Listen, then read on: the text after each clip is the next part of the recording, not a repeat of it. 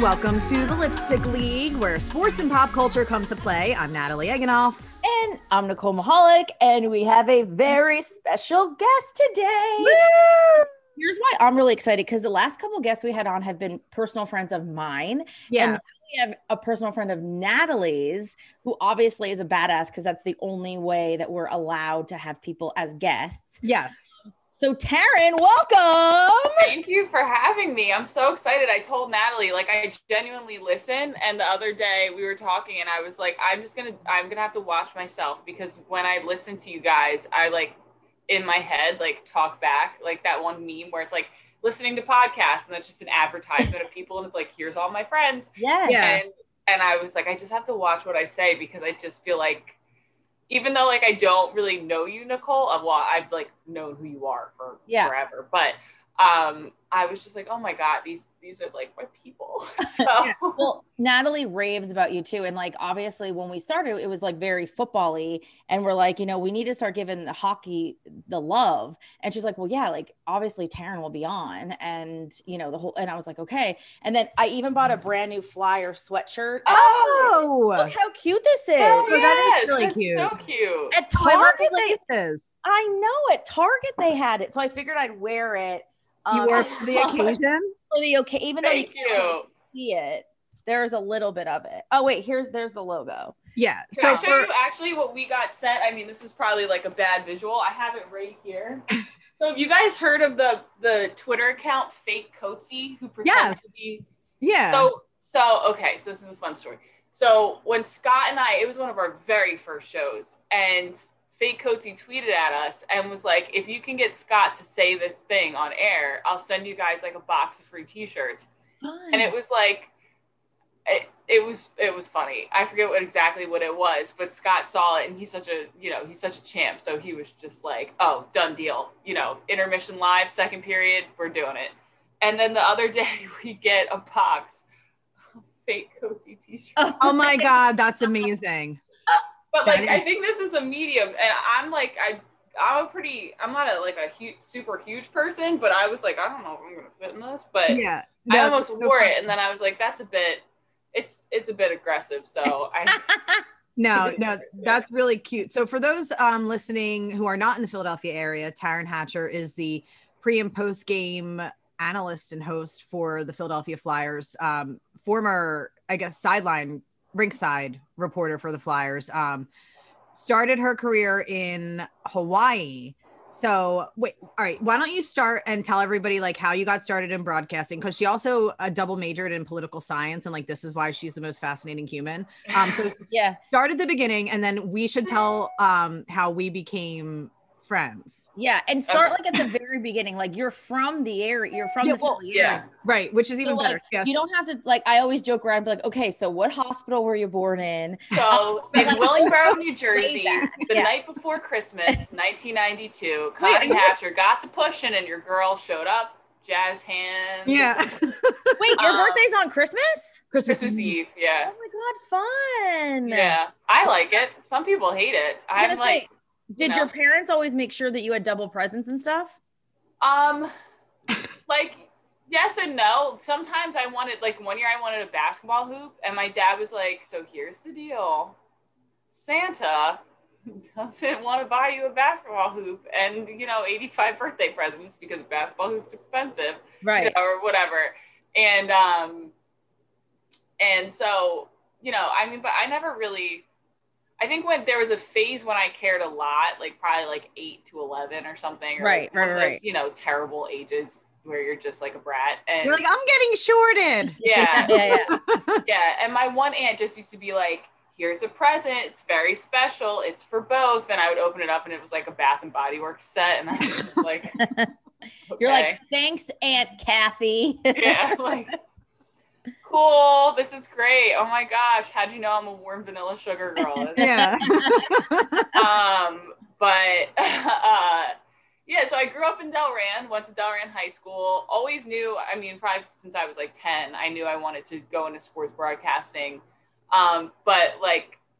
I mean, I, I loved my experience at Delran Public Schools, but it's like a small school system. Didn't really have a lot of um, kind of like opportunity to dive into it there.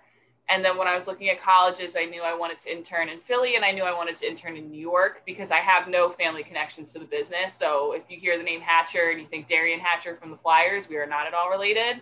Um, yeah. Would have loved or, that nepotism, but or Teri Hatcher from Des- from Desperate Housewives. Yeah, I, I, think I think if you look at a picture of Derian and me and Teri. I pull Derian more than I pull Teri. it's okay.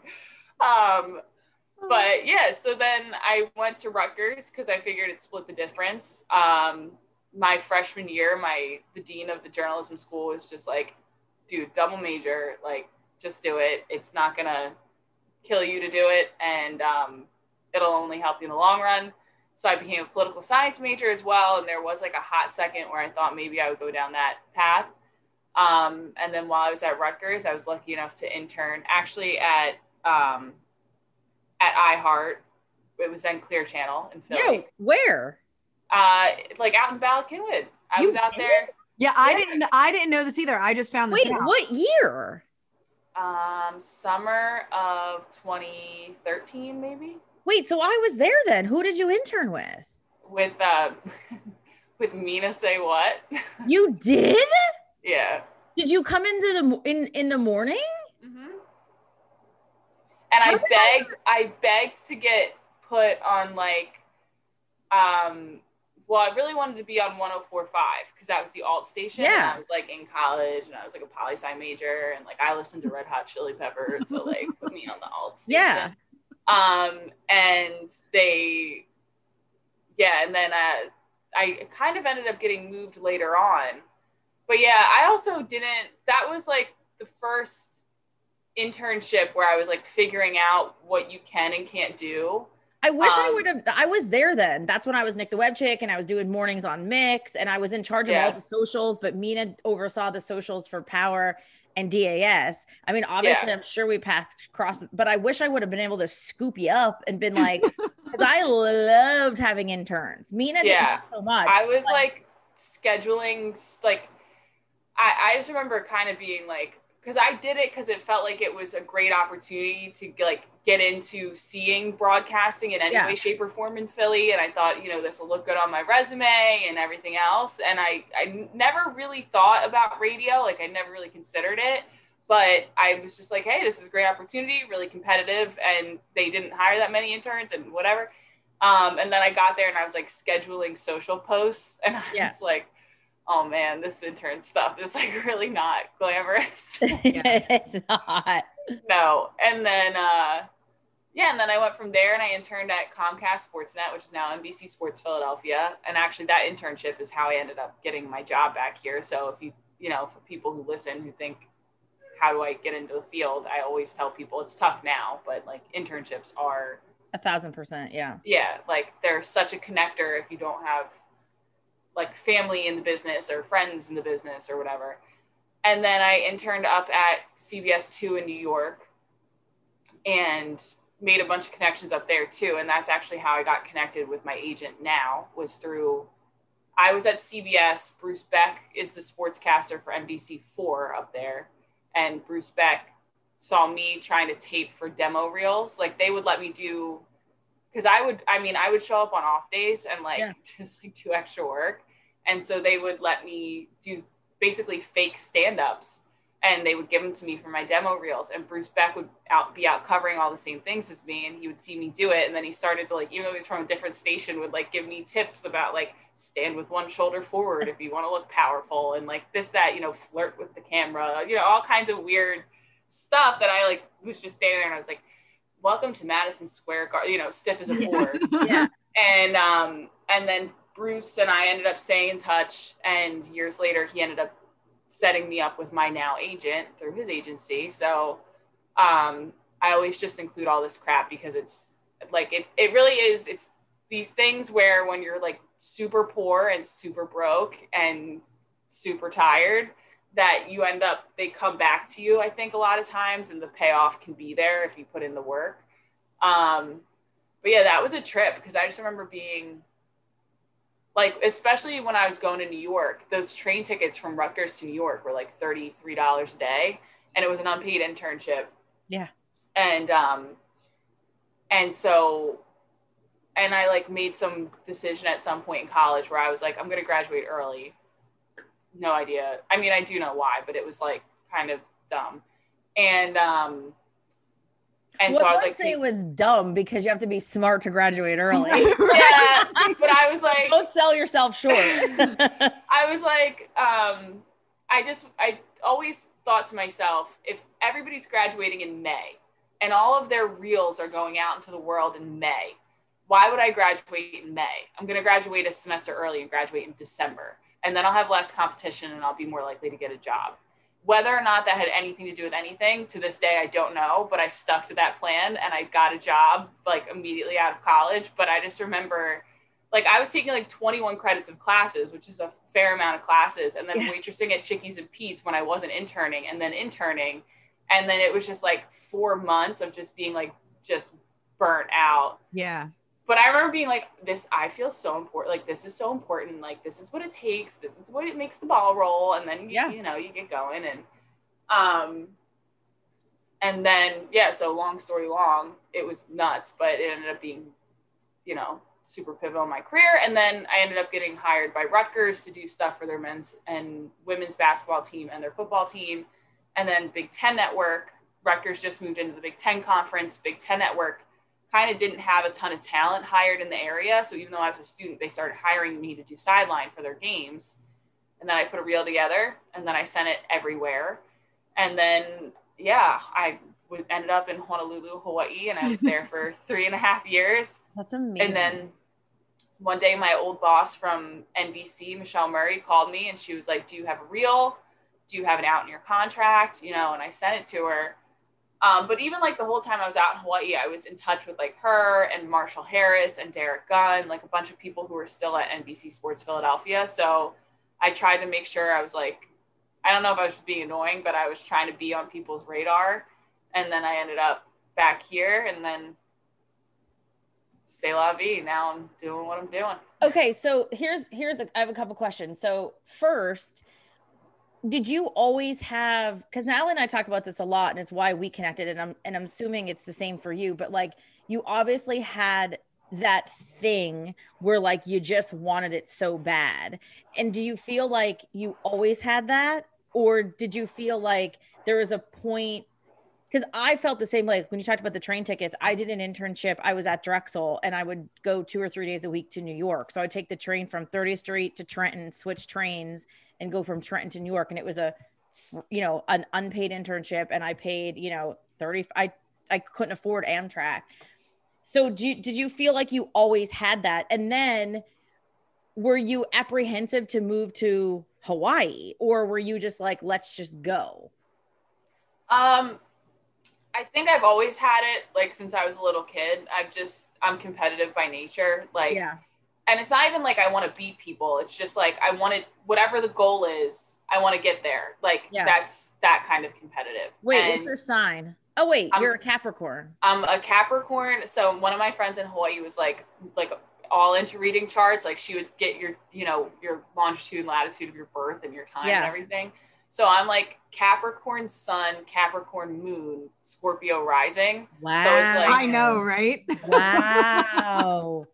So I'm is- like an- that's I'm like an- boss tendencies right there. Yeah, it's just like it's like a like a workhorse who's just every once in a while just like pops off. Um, yeah. A lot of lists. You make a lot of lists. Uh, yeah, like if I, I wish I brought my Flyers post game notes because there's like just like you know everything is there. Yeah. My Apple calendar and my phone is like, you know, just packed, and it's and if someone asks me if I can do something, even if I'm tired, I'm just like, yeah, I'll do it. Like, just Yeah. give it to me. Just let me do it. And then once I agree to it, I have to like control it start to finish. Like I have to do every part of it. So Yeah. um yeah but uh, yeah to answer your question i just like since i was a kid was super super goal oriented and i know you guys just talked to the Lamoureux twins it's it's interesting when i talk to them because whether i ever would have been good enough or not like i loved soccer before i had a bad injury i was like recruited d1 for soccer and you know but it was always kind of like a placeholder goal because there was no I had watched the Philadelphia Charge my whole early childhood and then watched that league fold and then make new leagues and whatever. And there was so Right. much instability that like that was never really the dream. Broadcasting always was. Um, so once I got to Rutgers and it was kind of like, okay, now you can you can do whatever you want to do with it, but it's entirely on you to do it. I was like, perfect. Like, let me get in the driver's seat of this car, fuel it up, and take it wherever I gotta go. Um, and then I remember being at Rutgers and like there were kids who had insane internships at Rutgers. Like I knew this one girl who interned at the Today Show. And I remember thinking, like, how am I ever going to get hired if I'm just interning at, you know, I love NBC Sports Philadelphia, but if I'm interning at a regional sports network and she's interning at the Today Show, like, and, um, but I just always, I didn't ever want to beat anybody. I didn't ever want to push anybody down, but I always wanted to finish first Yeah. and I always my whole motto was always like if you put my resume next to anybody else's, I just want it to be such like a non debate about who you're picking and whatever I have to do to get there, like I'll Yeah. worry about sleeping on the weekends or something. Like I'll figure it out. And even a few times my parents were like, you can't do this, you're gonna burn yourself out, you're gonna be miserable. And I did. I mean, I just like there were a lot of times where like I kind of would sleep like four hours or so a night. And then on Friday, if I had like the day off from class and then I was waitressing at Chickies and Pete's at night, I would just sleep Thursday night and then all the way through the day Friday and then just go to work and kind of. But that's the thing is like when people sit here now and it's, it's just dove off the, it's water off the dove's back every time anybody says anything to me now about like, oh, I wonder how she got her job or she's just this or she's just that it's like I don't really care about what you have to say. Everybody who knew me in college could tell you. Everybody who knew me in Hawaii could tell you. Yeah. Everybody at CBS two could tell you. Everyone at NBC Sports Philadelphia could tell you. Like it- when you really put in the work, I think in the end, even though it kind of sucks in the moment, it makes you feel better about it. And I honestly enjoyed it. Like something about being burnt out, but knowing I emptied the tank was like super worth it to me, which is probably a little like like enjoying self-inflicted harm, but I didn't mind. I think you're so right because I say that a lot. Like one of my really good friends, um, she like was like, "Wow, like you really did like work your ass off." And then she's like, "Remember every weekend?" And so I was graduated Drexel, and then I was working as a receptionist from nine to five because I wanted to be on the radio. So every weekend I would drive back and forth to Lancaster, and then I was still on the promotion crew. So I was basically working three jobs, and but I loved it. Like I didn't feel like it was burnout. Do you know what I mean? Because it was just like what I wanted to do, and I knew that that's how you get there. And I think too, when you made the comment about people like, oh, I wonder how she got to where she is, it's it's the integrity, it's your integrity and your work ethic that other people see. People on the internet don't see that, but people that you worked with, and Yeah. it's all about your relationships. It's not what you know, it's who you know. And when you intern and you make really good connections and you have a great work ethic with great integrity, people want to help you. Well, and, I I feel like, and also when you think about it, it's just like Taryn came back to Philadelphia. What year was that? Like 2017? 2018. 2018. So it's like she comes back on the scene, but like the world doesn't know, and they don't know this about any of us, is that there's mm-hmm. years and years and years and years of work that went into just getting back here. here, You know, it- yes. it's just yes. like and people don't recognize that because they think that it's just like you just like walk into this opportunity right? Like so when i got to the fanatic in 2016 people thought that that was like my first thing. And i'm like wait a minute no there's years and years and years of shit you know that i did before this. And it's Yeah. like people don't recognize but that's like with any profession right? But i feel like in ours particularly because it's there is not one straight track to get there yeah. that it's like people don't realize that it starts it doesn't just start when you start that job it started like 10 years prior when you were at Rutgers and you're like okay like it started the moment you were like how do I get there like how do I plan this you know Yeah. like it started way before when you were at I- iHeart like that's when the journey like starts Yeah. Yeah. Yeah. And I remember talking to like when Natalie, when you and I really first hit it off, and you were like, "Yeah, like I was working at a at a hospital and trying to like get my foot in the door." And Yeah. I'm sitting there like, "This is the thing that you know. I don't expect anybody to know. I don't even really expect anybody to care. Nor do I expect anybody to like me. But don't ever question like the foundation yeah by which I got here because like my tape out when I went out to Honolulu, and I know people are like, "Oh, it's Hawaii, like it's beautiful," and this, that, and the next thing. But like my, it was just a cattle call. Like my tape was sent out along with like 120 other tapes, and the other people had, I'm sure, had like one market under their belt. But I had already worked at Big Ten Network, which is considered like a national network. Yeah, and. right. They picked me, and then I went out there and I left every single person I knew and moved to a place that I had never been, where by the way, there's like a whole nother language involved in doing the broadcasts that me as a white girl from New Jersey better know how to say before I go on television. Otherwise, it's like it's not just like a bad look, it's disrespectful. And so it wasn't really, it was a tropical island in the middle of the ocean and it was beautiful and the people were kind. Like I'll never complain about that part. But like it wasn't easy by any stretch of the imagination. For six months, I was like checking flights home. I was like, Yeah. When can I get back to Philly? Like I was so homesick. So yeah, I mean, it's just I feel like all of us. When I was on Andrea Helfrich's podcast, we were talking about it. It's like a lot of the like bad vibes are so external, and then like us internally, every time we meet someone, we're just like, oh my god, like you're just like me. This makes me feel at home. Yeah. Well, so and that's what's funny. So Taryn and I, I feel like we connected because she would, you know, how I like sp- have sparred with people on Twitter like forever. Like that's just Yeah. my style. So like people would be like talking shit to me and I'd be going back at them, and then out of nowhere, she would just come in and like throw like a haymaker.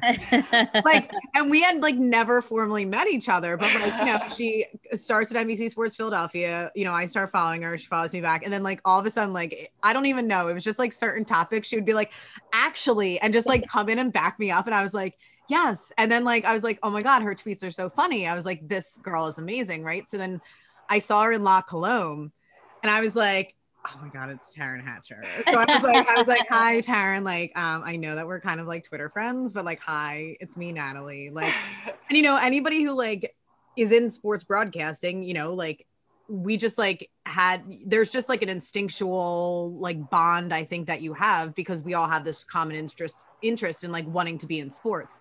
So then yeah. no we became friends and the rest is history but then we realized how much more we had in common because she's from delran which is like hop skip and a jump away from northeast philly it's Northeast Philly adjacent. Yeah. Like half my Yeah. high school, their parents are from Northeast Philly. yeah And like, yeah. northeast Natalie and our, I was saying the other night, Natalie and my life are parallel lines that are just like going in the same direction on Yeah. along the same timeline.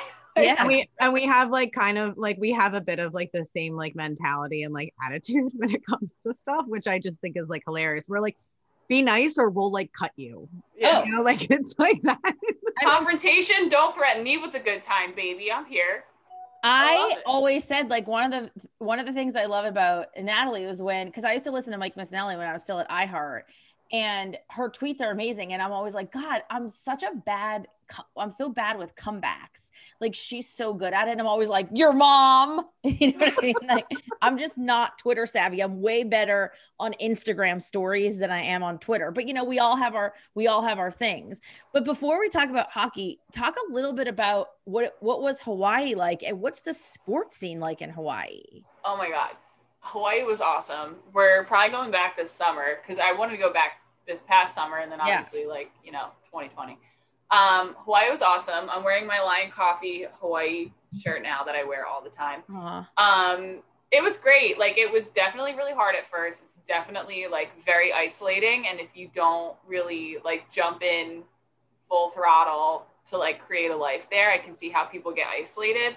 I was lucky that I made really good friends kind of somewhat early on and that their families like took me in. It's called Hanai family. It's like when uh, like an island family kind of like adopts you. Mhm. So I always had a place to go for holidays and birthdays. Yeah. Um, the sports scene was really cool, to be honest with you. Like, I, there's a few things. First of all, so when I first got there, the Pro Bowl was still there, and it was there when I first moved there. That's Um, cool. and then the PGA and the LPGA tour both come to Hawaii, which was always fun to cover. Um, and then, like the other massive thing, really, other than University of Hawaii sports, is that like Hawaii is just like a crazy football place. Like people, I guess, don't really realize because it's. I mean, it really is like another country. Like it should in all fairness to Hawaiians, like be another country. Yeah. But they are so tapped into football, NFL, college, and their high school football scene is like, I mean, I went to a state championship game and there were 20,000 people there. So Wow. Yeah. yeah, it's Amazing. it's huge. I mean, and you look at the people who come out of Hawaii, like whether they end up being NFL busts or not, but like Tua Tagovailoa and Marcus Mariota were, Yeah. you know, Tua was becoming a five star recruit when Marcus just won the Heisman, which was when I first got there too. Um, and so it was so much fun because Friday you were just covering Friday and Saturday you were covering like every massive high school football game, which was really fun. And then um, UH would play on Saturday, University of Hawaii football play on Saturday, and then on Sunday, every single guy who has Hawaii ties, whether they played at UH or they were from Hawaii or you know whatever, um, we would cover them. We'd follow them around the NFL, which was really great because I grew up very like Philly first. Um, I think when you grow up in a big regional market, that just happens. Yeah. And so being forced, when I was at Rutgers, it was a lot more like Philly, New York, but it's not really different because other than the Jets, like the Giants are in the Eagles, you know, division and Yeah. everything else. So, um, it forced me to pay attention to like Pac 12 football on Saturdays and, you know, all around the league on Sundays a bit more than I did before growing up. Um, but uh, yeah, it was it was really honestly it was really fun and it was really cool because like women's athletics is also huge out there. So the University of Hawaii volleyball team is massive, um, which was really cool for me to see because I'd never really seen packed arenas. Well, at Rutgers I did for women's basketball. That's a lie, but um, like the women's volleyball team was a bigger deal than the men's volleyball team, and I I had not really seen that a lot where the women outdraw uh, uh, the men in the same sport yeah. in a place. And then I covered a ton of surfing, which was sick. Like the surfing coverage was the best. I know. That's I'm really, I don't even know if I'm allowed to say it, but I'm like calling my agent every day and I'm like, can you get me on the Tokyo Olympics? Can I please do the surfing? Because it's the first year surfing's going to be in the Olympics. Like, Yeah. That's gonna be so sick. I know I'm I'm dying. I'm like I don't think it's gonna happen at this rate, but I've was been pushing it for it for years. I'm like I know all the people from the World Surf League. I've got a ton of contacts over there. Can you Well, this get me on on this podcast, you know, we like to put we like to manifest things into existence. So yeah, put out the vibes. this is it. This is where you're telling the universe that you want to cover the surf, the, you know, the surfing in the Tokyo Olympics. So Yes. Yeah. And it's we're already- putting it's it out already- there. it's already NBC. So it's like, hello. I Right. know. But it, it's so weird how the universe works out now that we're talking about this. But like, it's almost the fact that you had the opportunity to go to Hawaii, it forced you to really learn so much about all sports. Like, and if you just stayed in this region, it's a very football, basketball, baseball, hockey world. Men, men, men, four, four sports. That's basically it.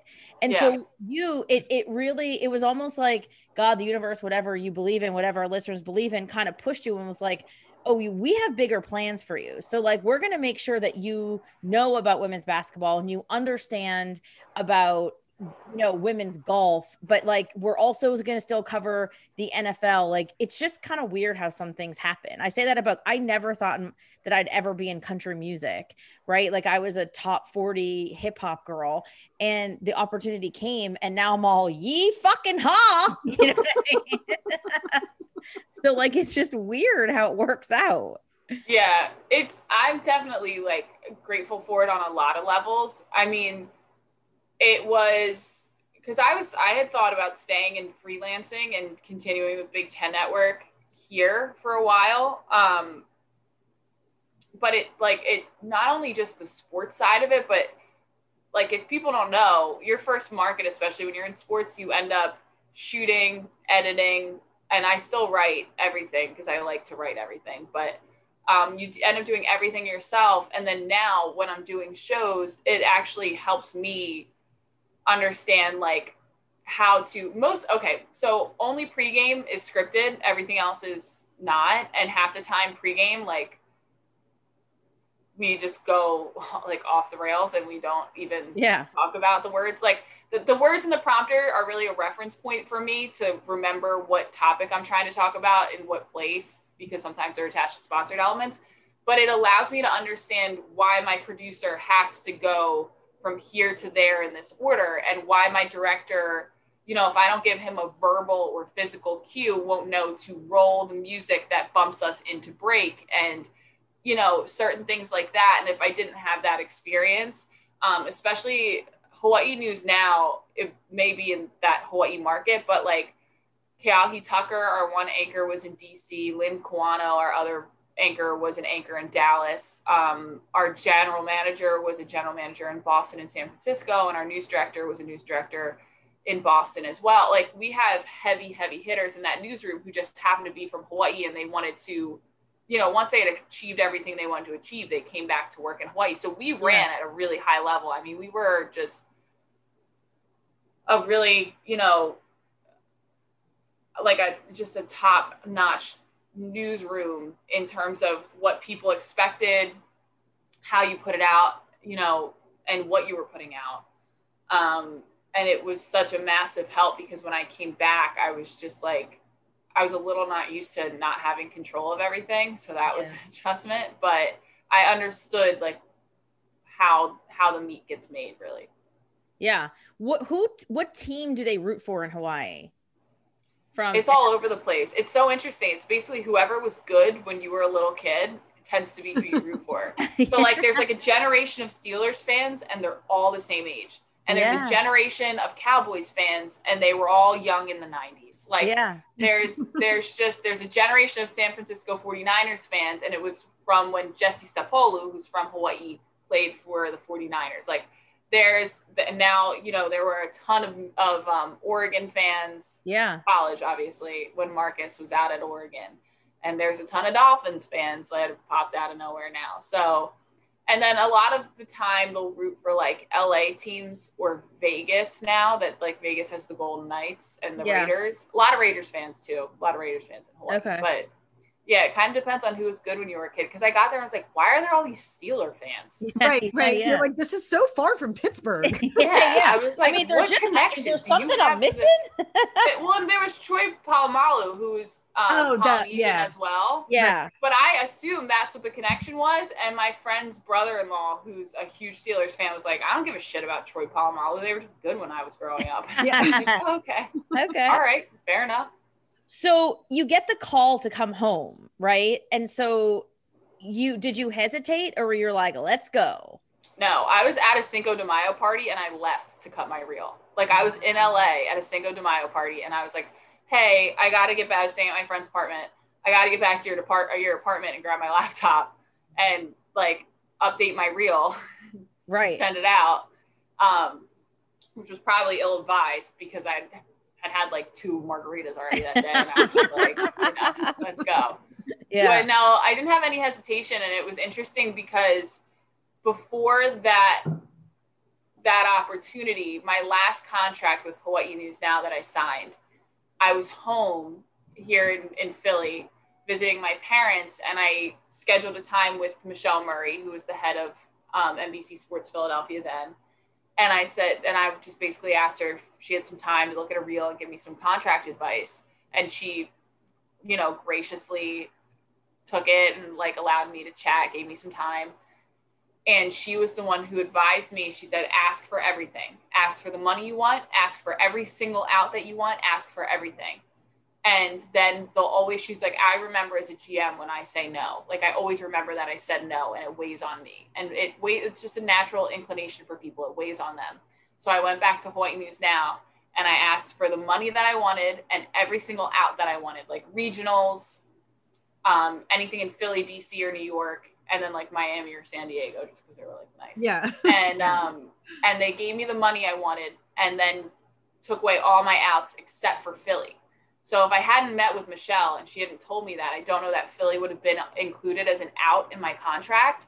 And so when Philly approached me with the job, the only way I was allowed to get out without like a financial penalty was because Philly was listed as an out in my contract. Wow. And so it all, yeah, it was really like, it was kind of wild. Um, And when I got hired at NBC Sports Philadelphia, I like remember telling her, I was like, thank you so much for like taking that meeting with me because otherwise I don't think I'd be able to come back. And, you know, it sounds crazy, but I had been in Hawaii from like basically like the day after I turned 22 until 25. And I was starting to get like antsy to come home.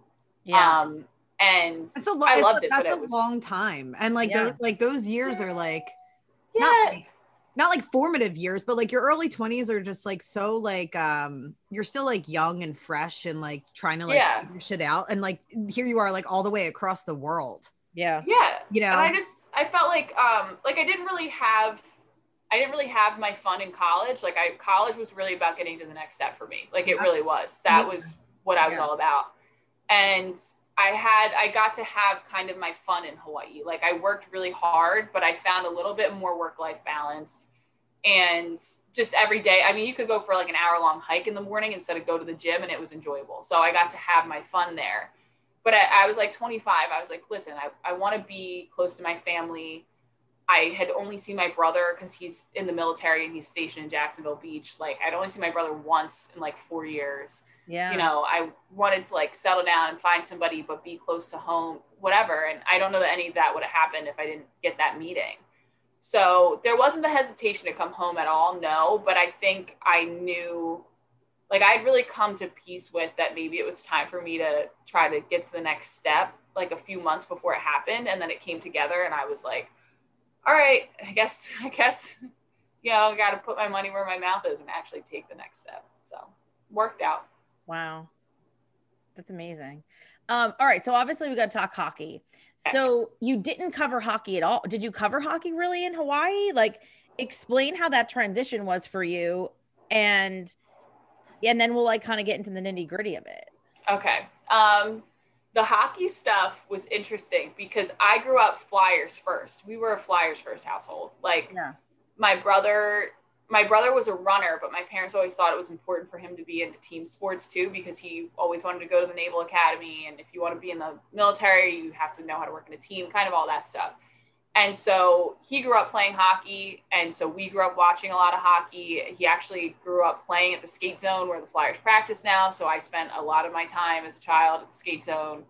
um, and yeah, we watched a ton of, of Flyers games because my dad, so my dad, okay. Sorry, I'm like tangent city. Um, so We love it. my dad played college basketball. And so how, tall, naturally, how tall is your dad? How tall is your dad again? my dad's like six four. Wow. Mhm. Yeah. And where did he play? What college? he played at Rider. Okay. Um, yeah, he played at Rider. He was supposed to play at the Naval Academy as well, and then I think he was kind of like, I don't know if this is for me, and then ended up going to Rider.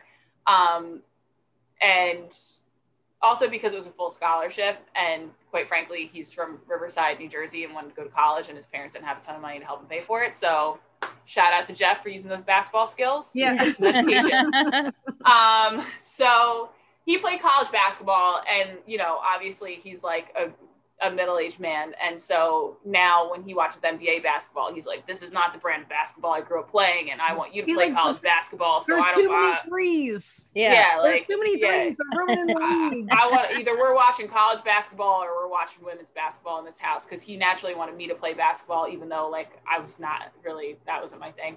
Um, and so like like Sixers we watched, but it wasn't like huge in our house, and Eagles we watched because it was like what we did, but like Flyers is what we watched. Like we paid it like we're watching every shift, who's on the ice, all of that. And then I went to Hawaii and yeah, like Flyers games come on at 1 p.m. and with the time change. And I could really only get national games because as much as people think like you make lots of money in this business, I was dead broke. And Yeah. so it's not like I could afford the NHL package. I could barely afford the internet. Right. And um Especially in Hawaii because Hawaii is so expensive. oh, it's seven dollars for like a thing of orange juice. Yeah. It's insane. Um, there's there are a few months of like eating like baked beans for dinner. Like Yeah. my skin just like raged against me. Um, yeah, but so it was tough because when I came back, like I had followed them while I was away. Like I even have I feel like every year on the on the opening the season opener, I posted like a throwback Thursday to like being in Philly for a Flyers game. I was definitely like tapped in, but I couldn't actually physically watch most games. And so when I came back, um, I first got so I wasn't hired as the ringside reporter. I was hired as a host and anchor, like to fill in on then Philly Sports Talk and NBC 10 and SNC. Although some people who don't know what they're talking about have reported that I was a digital reporter. I was never a digital reporter. Nothing broad. um, Excuse me. Um, I'll yes. say she won't. Well, yeah. It's just like just I'll ask. say it. Just ask me. Broad. Not- just ask. That's Yeah. all. If you have a question, because your source doesn't know what's in my contract, so Right. just ask. Um. So yeah, so I was hired. why back to- would a why would a white male ask a female in sports for details? I don't know. They don't know all, don't I they? don't know. I don't know when like a radio personality has an out of the blue claim. Go figure. Yeah. That's then confirmed by Derrick Gunn because how else could it be true? And I love Derrick Gunn. So you don't have to talk to me about the legitimacy of Derrick Gunn because I No. love him. Yeah. But I just sat there that day and I was like, woof. Uh, An out of nowhere report by some random, some rando. Nobody knows who she is. Well, it's like sometimes I'll say, I would say things on a broadcast. Like I would get things, this is a different story than what the question you asked was. But like there's times where I'll get something in an interview from a player because like I went to morning skate and I hung around to get a one on one with a player or whatever. And I'll say it. And like the reaction to it is like, oh, I, I, I'm really curious to know if that's really what he said or whatever. And then Jim Jackson reiterates it two periods later and he'll credit me for it. JJ's so good about that. Like I give so Yeah. much credit to all the guys I work with. Like they are, you want to talk about being at the forefront of like respecting, you know, your peers and their hard work. Like I feel like with the Flyers, we're really good about that. But then when JJ reiterates it later in the game, it's like, oh, what an interesting tidbit of information. And it's like, okay. Then it's like Bible, and you're like, you're like, I just said it because I was the one who got the information. But why does why is it that he has to confirm it for it to be true? I mean, yeah. It's I mean, and that's where it's like I do get really thankful when JJ goes as like it's a small thing, but and I try to do it like if JJ shows me a stat, I'm always like Jim Jackson, you know, pointed out this great stat. But JJ's really good about being like, as Taryn mentioned in the break, or as Taryn mentioned earlier in the broadcast, or you know, or as Scott mentioned, whatever. And it helps because whether it's right or not, like JJ is a respected voice in this town. So as many respected voices build up other people's voices, Yeah. the better off we all are. But sometimes I'm like, guys, do you think I just like pulled this out of my ass? What are you even, right. you know? Like I have to see these players every day. If I make up words that they say, they're gonna stop saying anything to me. So what are you talking about? But I digress. Um Oh, let it out. That's what it's Well, here for. I, I wanted to briefly, while we're on this, I wanted to talk about how you and I, we were just having this conversation because she was like, I see the shit that you got about Carson Wentz. She's like, and she gets the same thing with Carter Hart because she knows Yeah. she's like, he's the supremely talented goalie, right? Like he's he's the guy, like he's actually the future of the organization. But for whatever reason, I guess when Brian Elliott was in net, what because it was last week. So what did you Oh say? And everyone and everyone was like, well, what like Elliott's better, and it's like momentarily, but like, but Carter Hart's the guy. You know what I mean? And and for whatever reason, they like first like the fans just can't separate or understand like the second level to like yeah like there's time there's time and place and like when Carter Hart's like not at his best like of course like Brian Elliott's gonna step in so uh, you go you go on Yeah. So it was after the Tahoe game. And I think it was after the Tahoe game. And I tweeted out because everybody started calling him like Carson Hart and you know, you know, Wait, Carter that's what I said to Natalie. I go, um, is Carter turning into Carson Wentz? No, and I'm like, I, no. I always will say that's why I was so glad to have you on too, because like Natalie knows her hockey shit. Hockey's like the least that I know about. I didn't grow up with it. I grew up with basketball, football, baseball. Um, so I'm always kind of like I always tread lightly and try to like, you know. So I was like, mm, psst, is Car- is Carter turning into Carson Wentz? You know? And she's Yeah. like, ow. And No. um, and so yeah, elaborate on that. So I think it's recency bias as well because this is such a fresh thing in everybody's brain. Yeah. Um, the here's okay. Fundamentally, few differences. Carson Wentz should be in his prime right now and was given a big giant contract that goes with that and is a massive cap hit to the Eagles, even not being on the Eagles. Carter Hart is still in his rookie contract, doesn't even cost a million dollars a year. And it's very much like goalies, some goalies come out of the gates and they're phenomenal right away, but it's pretty rare. Like it's not super common. Um, and Carter was really good early. Not saying he should win the Vezina. No one ever has said that. But he had, like, when he plays a good game, you say he's played well. And I will never back down from saying he works super hard. He cares a lot about hockey. And the quality of his character is through the roof. Like, huge community guy. None of it's like a PR orchestrated thing. Like, really, if he hears about some way he can help someone, he helps someone. Now, something about saying that about a person apparently to some people reads as though we think that they should win every single MVP yes. award that has ever existed in the entire history of the National Hockey League, which is not true. He's not even the best player on this team, and, and he's certainly not the best player in the league, um, or the best goaltender in the league, I should say. The problem is, is that with so with goalies, it's such a tough thing as well. And I think this is the same conversation that sometimes you fall into with quarterbacks. Which is why is, I say they're like, sorry, which is why I say that like Philadelphia's issue with both teams was it's always since Hextall, it's been a revolving door with goalies and it's been a revolving door with quarterbacks since Donovan McNabb. Like those are the most pinnacle positions in sports. Yeah. Because, like even if you think about like baseball, or basketball like the, you don't need anybody as crucially like or as i don't even know if that's a word as crucial as you need your goalie and your quarterback like that's it yeah and if they're not right then like then your entire team is messed up yeah i mean if you look at like now i'm getting like deep hockey talk but if you look at like the oilers up in edmonton have connor mcdavid and leon draisaitl yeah. rack up points and assists every night that feels like i mean recently they've been on a bit of a slump the last three games but like on any given night, they have like six points in a game, which most hockey players don't get six points in a game like ever. Right. Um, in the NHL. And Edmonton still can't really be a contender for a cup because they have goaltending issues. So it just goes to show how important a goaltender is. Um, As my dad always says, offense sells tickets, but defense, defense wins championships. Yeah. um, and it's true.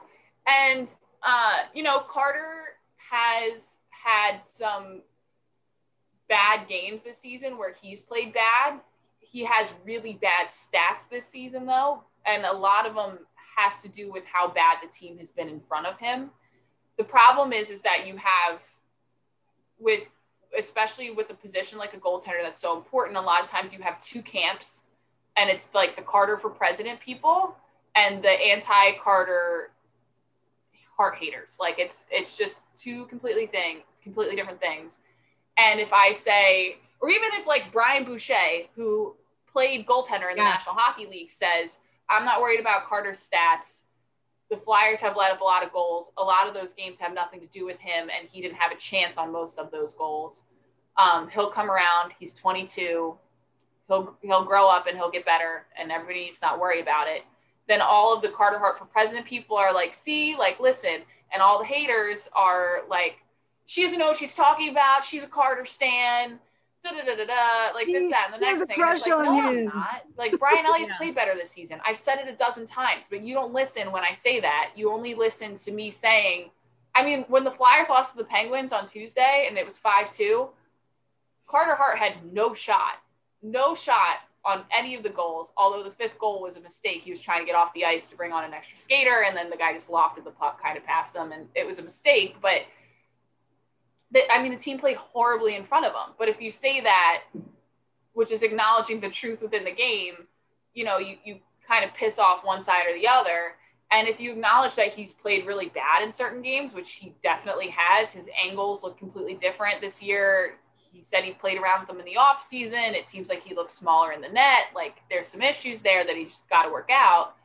Then the the pro, you know, Hart people kind of get mad. And then the reality situation is is we we have to talk about the goalies every game. Like we have literally sponsored elements about the goalies. So we have to talk about the goalies every game. and acknowledging what they did in the game is not like a long-term diagnosis of what they're going to do in their career um, but because i think it's like we were saying it's like it's as important as a quarterback can be in football um, it it provokes just like really strong reactions from people. Well and um, but i'm not worried about them like i'm really not. Well, and it's like, yeah, like how you're saying how the team, when you acknowledge, yes, like he's not playing well, but the team's also not playing well in front of him. It was like with Carson, he wasn't playing well, but he was also playing behind a decimated offensive line.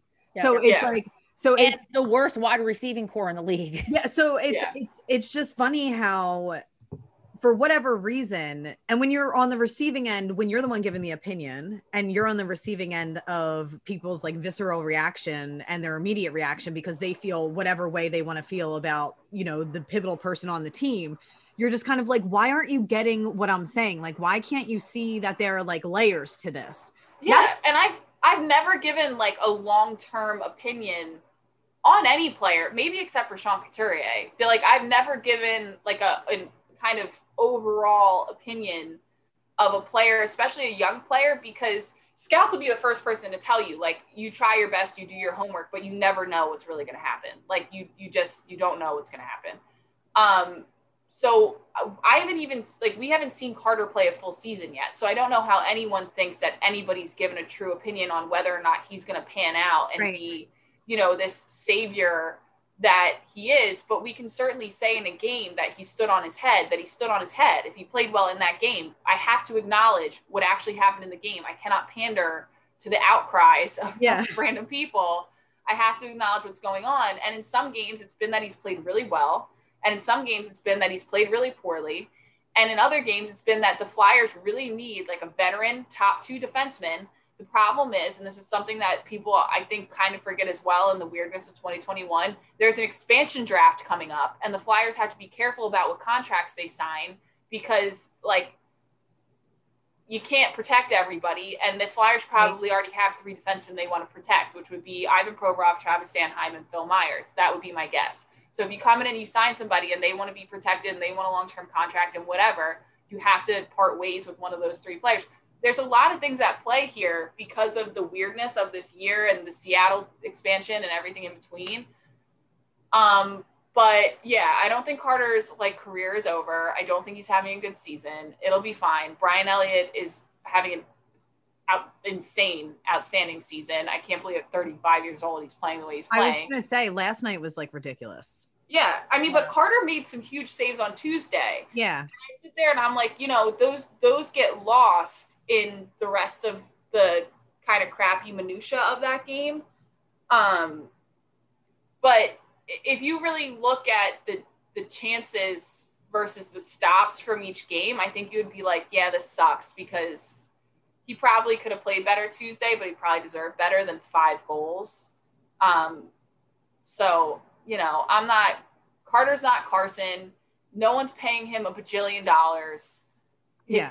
his teammates and him get along. So I, you know, that's not an issue. so um, that's where I'm at. Okay, let, let me let's go back for one second uh, because I love that you brought up how there's like Carter for president and then Carter haters. And there's obviously Carson for president, Carter haters. You worked in the New York market, you worked in Hawaii, you're obviously working in Philly, you're from Philly what is the difference? Because did you just see the quote that Jason Peters released yesterday about Carson Wentz? And he said, There's no issue, it's Philadelphia. And it's a it's the toughest place to play, right? And there's been I numerous heard that's a lie though. I what? heard that I heard there were issues, but you know.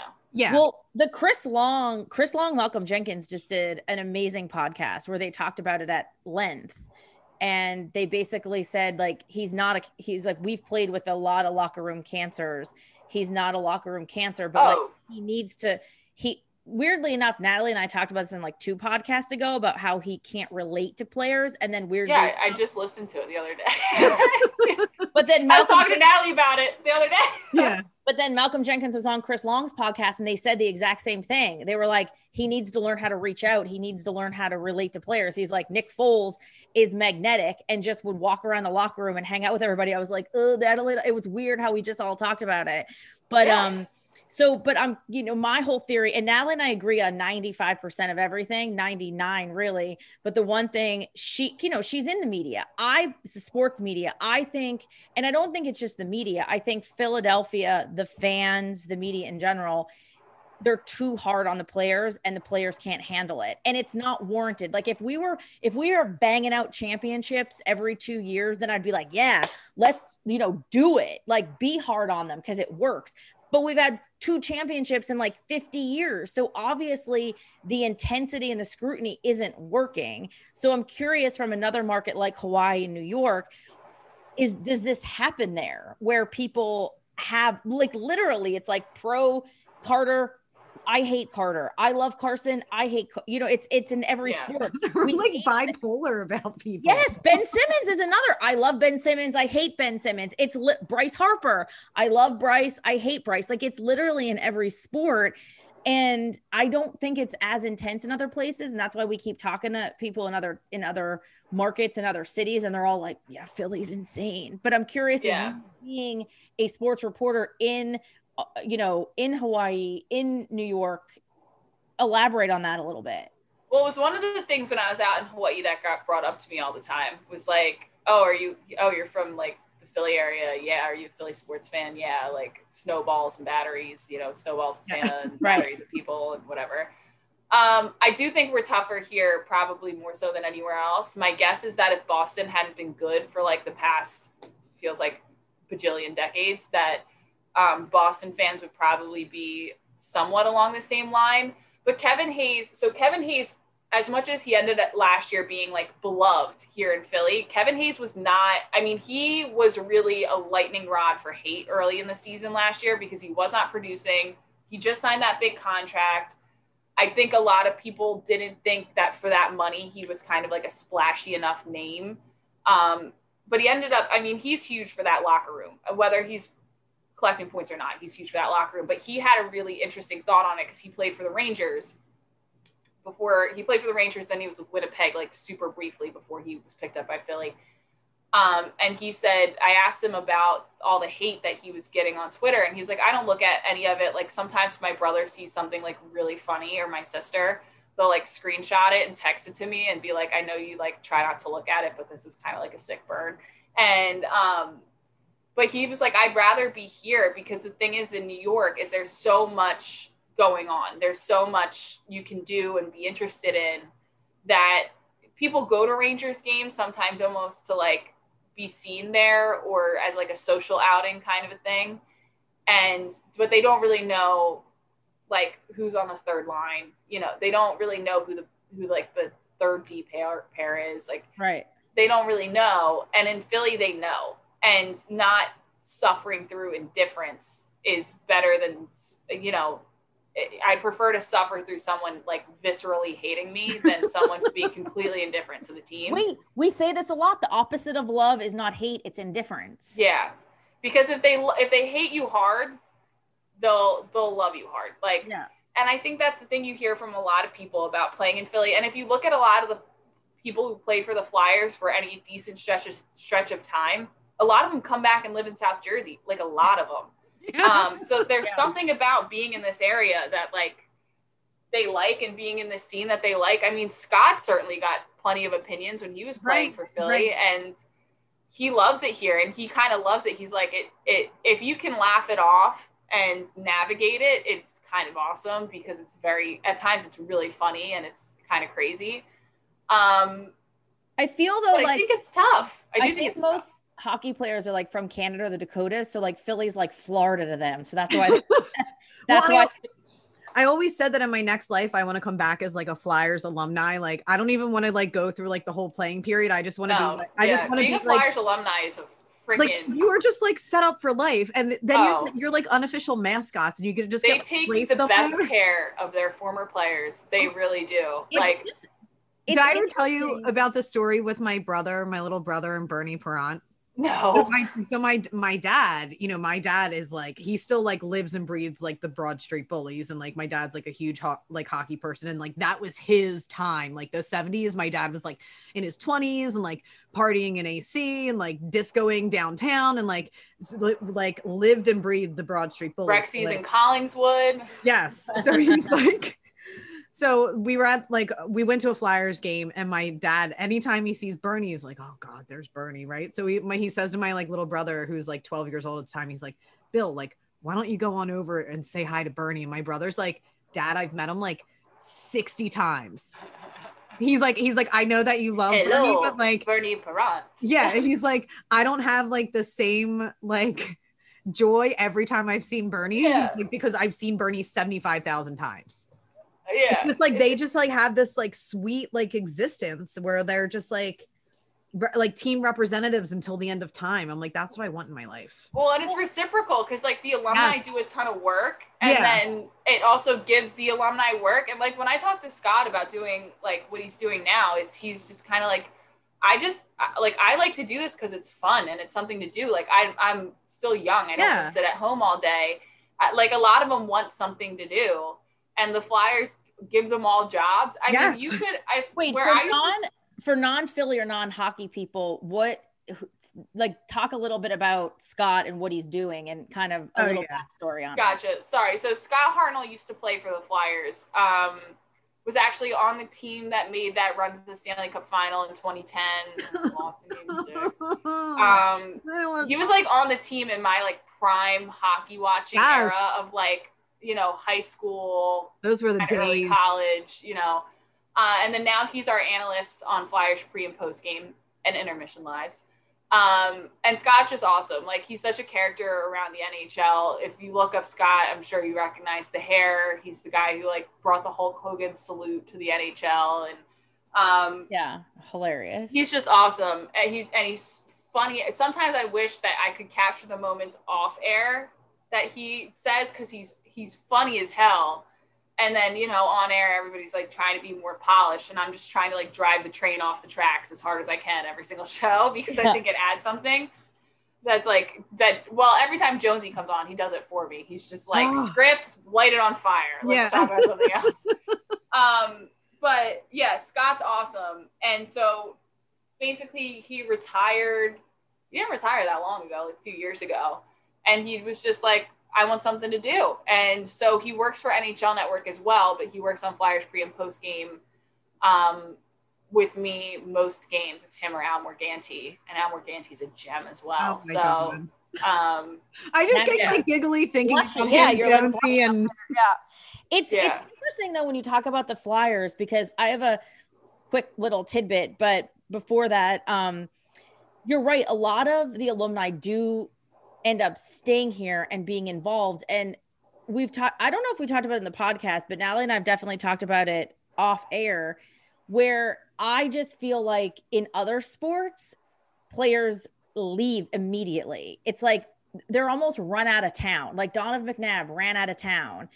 You know, Ryan Howard ran out of town. Like where it's the Flyers, they're like welcome to stay. And maybe it's because they're always kind of like the fourth team in in the you know the rank of Philly. And so the fans love them but like overall it's not as intense. And so they have a little bit of like a there's more love or there's just it, it's not as the scrutiny isn't as, as intense. So they I think feel the love more compared to the other sports where like as soon as their time in Philly is up they literally leave immediately. I think I- I think if you love a, like if you're a beloved flyer for whatever reason at whatever time, like you're beloved forever, which is why like Scott Hartnell can come back and everyone's like, you know, Hartnell down, and then and then like everybody will like cheer and be like, yeah, you like you know what I mean? Like, yeah. Why is that though? Why isn't it like that the other sports? I also think it's a different. I think a lot. I think there is some overlap. Like there's four for four Philly fans. Yeah. You know, whatever. But I do think there are people who are flyer. They are flyer people. They are Yeah. hockey people. They are flyer people. And I think that they like just really do. If you give effort to the city, they really do love you. I think the other thing, and Daryl Morey can stick this in pipe and smoke it, is that as much as you know, you want to talk about the blue collar hockey thing.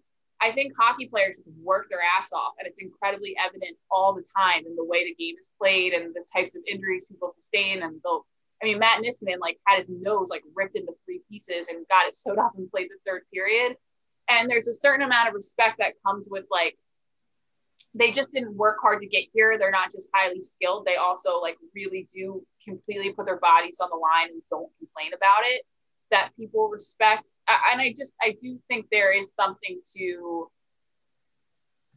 Flyer fans are protective of Flyers, like because I think that they, a lot of people, a lot of hockey fans um, are kind of irritated by the idea of like niche sport this or, you know, whatever. And it's kind of like, okay, well, if we're your niche sport, we don't need you here. We we can fill this, the arena with just the fans that we already have. And the, I think they're kind of protective. They're like, if you don't know what icing is, like, don't have an opinion on our players. Or if you don't know what, you know, why Nolan Patrick got called got called for boarding, but it was kind of worth it because it was against Mark Friedman last night. Like, yeah, don't don't sit here and and pound on Patty. Like, and and there there's a certain amount of like territorialness, I think, that protects um, the Flyers from the kind of like scrutiny, extra stray scrutiny. opinions. Yeah. Because with the Eagles, like I have friends who basically, you know, like go to Xfinity for the social aspect of watching an Eagles game, but don't watch a single down of Eagles football. And then all of a sudden they're like, oh my God, like Carson needs so much more protection. And like, it's not his fault. He doesn't have weapons and blah, blah, blah. And I'm like, did you, were you listening to like Natalie in the car on like Missanelli show driving to work? Like, is that what just happened? Because I've had this conversation with Natalie, and I I know you didn't watch the game. Yeah. Um, right. You don't really get that with Flyers fans. Like, either be in and know what you're talking about, and when you know what you're talking about, you tend to have more, I think, respect for most of the people involved. Not everyone involved, but like. I think the deeper, the closer you are to an organization, the more you kind of you you realize you know all the effort that goes into things and it makes you more respectful i guess of the product and the people who create the product um, and flyers fans just really are like flyers fans are like close to the organization like they care about the entire organization like you could walk on the concourse and someone would talk to me about like cam york who's a you know who's a top draft pick for the flyers but who's playing at michigan right now and they know all of his numbers like all of his stats this year um, that's I think how Flyers fans are. Like they're really in it. And when you're in it, I think you tend to be protective of your people from outside yeah voices. Um, but I also think that's why like when I came back and I got into hockey, it was a little bit intimidating at first because it was like, while I was very much like a Flyers person my whole entire life, I didn't want Flyers people to feel like who is this broad? Where does she come from? Why is she here? Why is she talking to me about my boys? Because that's the thing is like a lot of times you're on Flyers Twitter, people are talking about like my guys, my boys, my team, my whatever. Um, and it's in a very kind of like mama bear, papa bear kind of way. Yeah. I kind of, I, that was my thought. It's interesting how different it is, especially from somebody like me who's not in the hockey. In fact, it's just really funny because when I came to Philly and I first was an intern, um, my boss at the time was her best friend was like, "Hey, she needs a babysitter." Um, and it ended up being Bobby Clarke's grandkids, and like I had no idea who Bobby Clarke was at the time because like I didn't grow up with hockey, and yeah. so like I babysat his grandkids and and I like drove to the house and like people were like freaking out. And like he came home and we were just like hanging out and they're like, what was he like? I was like, I don't even know who this man is.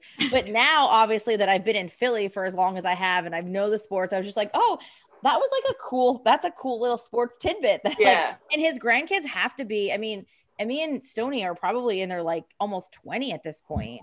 Um, because it was like a long, probably they're at least like 18, 19, maybe even older than that. Um, but anyway, it was just like a very, it was like a very fun tidbit. Which, um, so who's your prediction for the NHL finals? Oh man, I don't even. It's so tough because like Natalie and I called the Super Bowl, so we're letting you call. Oh gosh, Um, Wait, while It's- you think my dad just texted me and was like, "Did you see Wayne Gretzky's dad died?" Yeah. yeah, last night. I was like, I was- "Dad, I I haven't seen it yet," but he literally just texted me that. I'm I like, had two. my friend Kim, who owns Nothing Bundt Cakes, just texted me that Brandon Graham went and picked up a cake for his son's birthday. "Oh." Brandon Graham's family like, like- is so beloved in this household. Like my boyfriend will send me videos of Brandon Graham's daughter and be like, look at Brandon Graham's daughter. Dude, Emerson, is- Emerson, I want Emerson to be on the podcast. I want, I- like, I don't, let's, who cares about Brandon? Let's put Emerson on the podcast. She's my favorite. And Bryson, his son, it, the only reason I know this is because one of my best friends, her son has the same birthday, and Bryson, um, just turned two today. So I was like, oh my God, you could be friends with Brandon Graham's son. But he, like, Emerson's like Brandon, where like they're super smiley and cute. And Bryson is like his wife, Carlin, who's just like, get away from me. And he's just like, it's so adorable. And so he, nothing Bundt cakes if you've never been there. And even weirdly enough, Kim, who own, Kim Wright, who owns nothing Bundt cakes, she's a, she's a hockey mom. She has four boys and they're all obsessed with hockey. And they all play in like leagues where she'll like travel to Ohio for the weekend. Yeah. And, like, and her, I hope she has a lot of money because I it's know. an expensive sport. oh, yeah. But it, but it's the, uh, it's the nothing Bundt cakes we're paying for her son's hockey so maybe they'll be on the flyers but yeah it's so weird that like we're having this hockey conversation and then like anyway so go ahead we got to you need to give us your prediction So this is what's tough because the right now the NHL is only playing divisionally through the entire regular season. So the Flyers only play teams in the East. right The Canadian teams only play each other. The teams in the West only play each other, and all the you know people in the middle. And um, so it makes it tough because you don't watch every single team. Um, I But feel like your I have to pick the Flyers in the East. Like, oh I you feel like- are okay all right. I feel like I can't not. Like, okay. I don't know. Is that wrong? no, no, it's not wrong because they're they're actually like contenders this year. Yeah. You know, wait, and I know that we're going really long, but I have one more question, and it's just about it's just about the game last night. So this is gonna air last week. So last night, Flyers come back, um, win the game. It was like insane. But what what is up? Did did Mar did Friedman like does he have like pictures of somebody's mom? Like what's the deal? Like, why? No, can I? I'll be. I mean, I Is don't care. just, like, I'll spill the beans here. I, I I don't think he was particularly well liked, and I had to fly home from Tampa with him one time. It was me, our um, associate producer, and him, and we all opted to leave Tampa a night early because I had to get home for like I think like a bridal shower or something. Yeah. and I the the vibes were not good from him. They were not good from him last year. This is last year. And so when that happened last night, I was not surprised. And he ran after Nolan Patrick all night. Right. Yeah. So I, I was just like, I, I mean, like clearly there must have been like some sort of like beef, but I was like, damn. He he was big I neggy vibes. like, big for- neggy vibes. Okay. Yeah. I, I just thought like maybe it was like former, you know, like former teammate hazing, like, you know, how, like, you know, you give them like an extra little shelf, but like that was You- like intentional. he was trying to run up on Patrick a lot, Right. I think. And um, you know, and we and it's tough because we're not there in person. So we Right. miss stuff. So I don't know exactly initiation, reaction kind of thing. He was trying to run up on Patrick a lot, which I personally think is like bullshit because it's like don't run up on the guy with migraine disorder. I know he's the NHL. I know that he opted to play this year, but like No. like if you want to fight somebody, Nick Aube-Kubel used to actually play with you, and he's more of like Right. than Nolan Patrick is supposed to be. yeah. You know, it just. But then the the hit where he actually got like knocked out, he was trying to hit Patrick. And Yeah. Nolan Patrick, who by the way is like not a big guy, like he's Nolan Patrick's not like thick. He's like a kind of like a thinner, athletic he's guy. crazy, like- Nolan Patrick just stood up to brace for impact, and Mark Friedman like popped off of him. And you know what? That's it was a That's what he definition of doing too much. Yeah. And I hope that he's okay. I hope his head's okay. But Alain Vigneault in the post game was not apologetic about No. it at all, which I think is all you need to know. He was like, "It's hockey. Ah. Hard hits happen." Like, right. it is. I because I was like, da- I was like, this is, I was like, this is something, but like, there's something else there. So that's I I- don't think his old teammates were super huge fans. Um, and Okay. I am not a super huge fan myself. So I he's since he's been in Pittsburgh, he's talked about how much he's loved Pittsburgh a million times.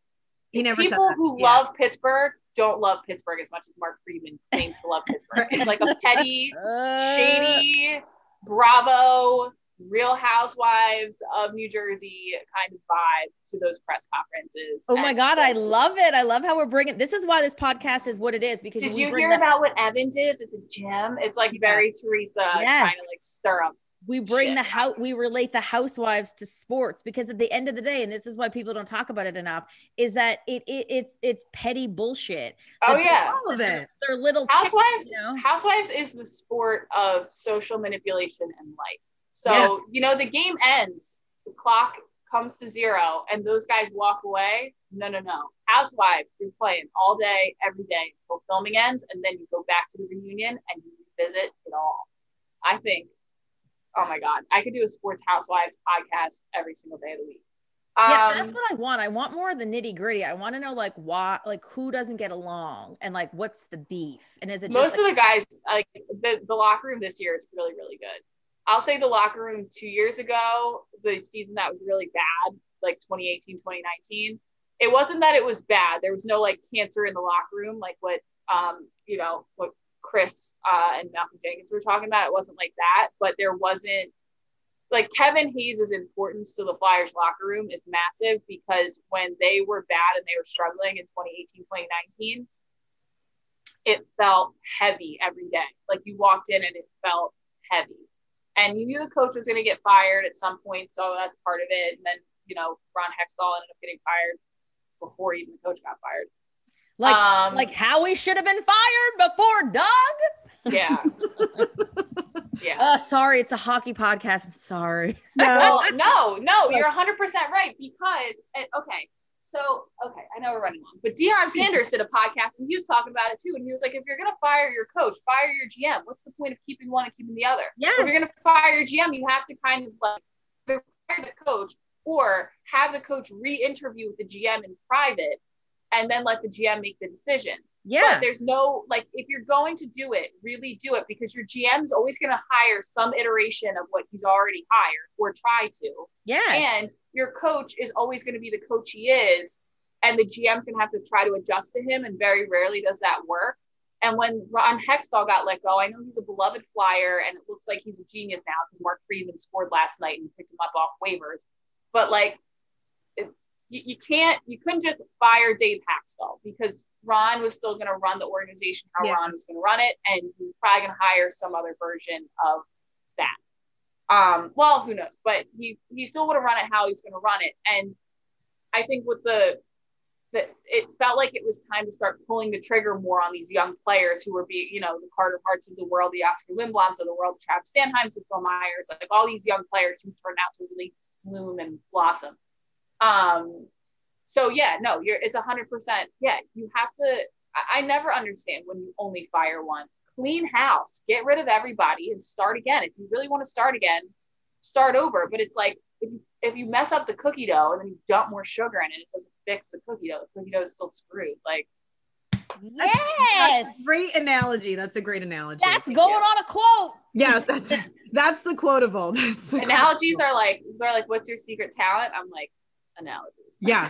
I Yeah. feel like though, and, and I know we got to go, but I feel like there, since there's so many Canadians, like when people fight in the locker room, are they like, "Oh, you think you're cool, eh?" Um, well, a lot of know- not a I lot of know- ours. A I few of ours are French it. Canadians. So Are Canadians like, mean? oh yeah. Well, they're like they're polite, but they're not like They're like shit talkers. yeah. It's Like- I feel like they're like shit talkers. Like they're not like thro- they're Like, not I mean, hockey is the sport of violent gentlemen. Like that's Yeah. what the joke is about hockey. Is I think that they're Canadians are polite. Like there used to be a rule that media had to get on the plane and like get through baggage claim and stuff or whatever after the players. And all the Canadian guys would always like want to hold the door and let me through. I'm a woman and I'd be like, I can't go. Like just go. Just walk Yeah. through the door. Like I'm thank you, but please just go because Yeah. Ron's gonna get mad. And um they're very polite, but like no, they would they don't fight with each other, but like like in the locker room, they're pretty I feel like they just see each other so much that you kind of can't.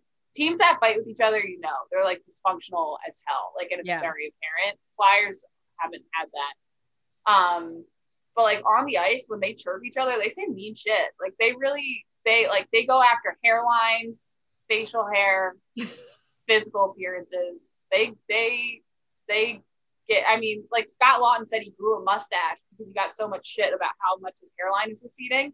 So he was like, I just need to draw attention somewhere else. Like I just have to redirect the eyes. So um, this was awesome. If tell everybody how to find you if you're not already following um her, and if you Uh, I think my Twitter's Taryn NBCS, maybe. My Instagram's at Taryn Hatcher. Um, I'm on the Flyers Talk podcast, which I was told to promote. Um, so please listen to the Flyers Talk podcast if you enjoy the hockey portion of this. Um, just as much sass, a little bit more pucks involved in that one. Uh, that's good too. and then uh yeah, and then Flyers pre and post game live. We're on an hour before every show. If it says the warm up, it's also part of pregame. So feel free to tune in for that if you're looking at your listings. And then yeah, I'm Taryn NBCS on Twitter. And I'm there with um generally me and Natalie are like Jon Snow with swords, gearing Yes. to take on take on all the knuckleheads and That's right. It is. You really knock them are. down one at a time and put them in their place. Yes. Somebody Toss has to. Might as well them. be us. Yeah. And I'm here to retweet because I'm just not as witty as, as you are. I'm sure you are. It's just like it's you know what the thing is is that it's if it's in your gut in the moment, you just can't insult like looks, intelligent, or follower count. I feel like that's just like you just shouldn't do it anyway. yeah. But if you can make someone feel stupid without calling them stupid, like just by making sense, that's really gut punch every That's time. the, yeah. Yeah. It's a like it's ooh good- stats. Imagine that. You Yeah. know, kind of I know. I'm gonna work on it. I'm gonna go to. I'm. I'm like I'm better in person than I am on Twitter, but I appreciate the the genius that is Twitter. I just. I'll. That's why I'm good at the retweets. I said it on air. I think Twitter's where happiness goes to die. So It does. It's, Yeah. it matters. It's- It's, it's- be a better it's- person. the abyss. Does. Which, by the way, all right, everybody, thank you, Taryn. I love you so much. You know Yes. that. Um, all right. Guys, Bye. this is so good. Go Flyers! Woo!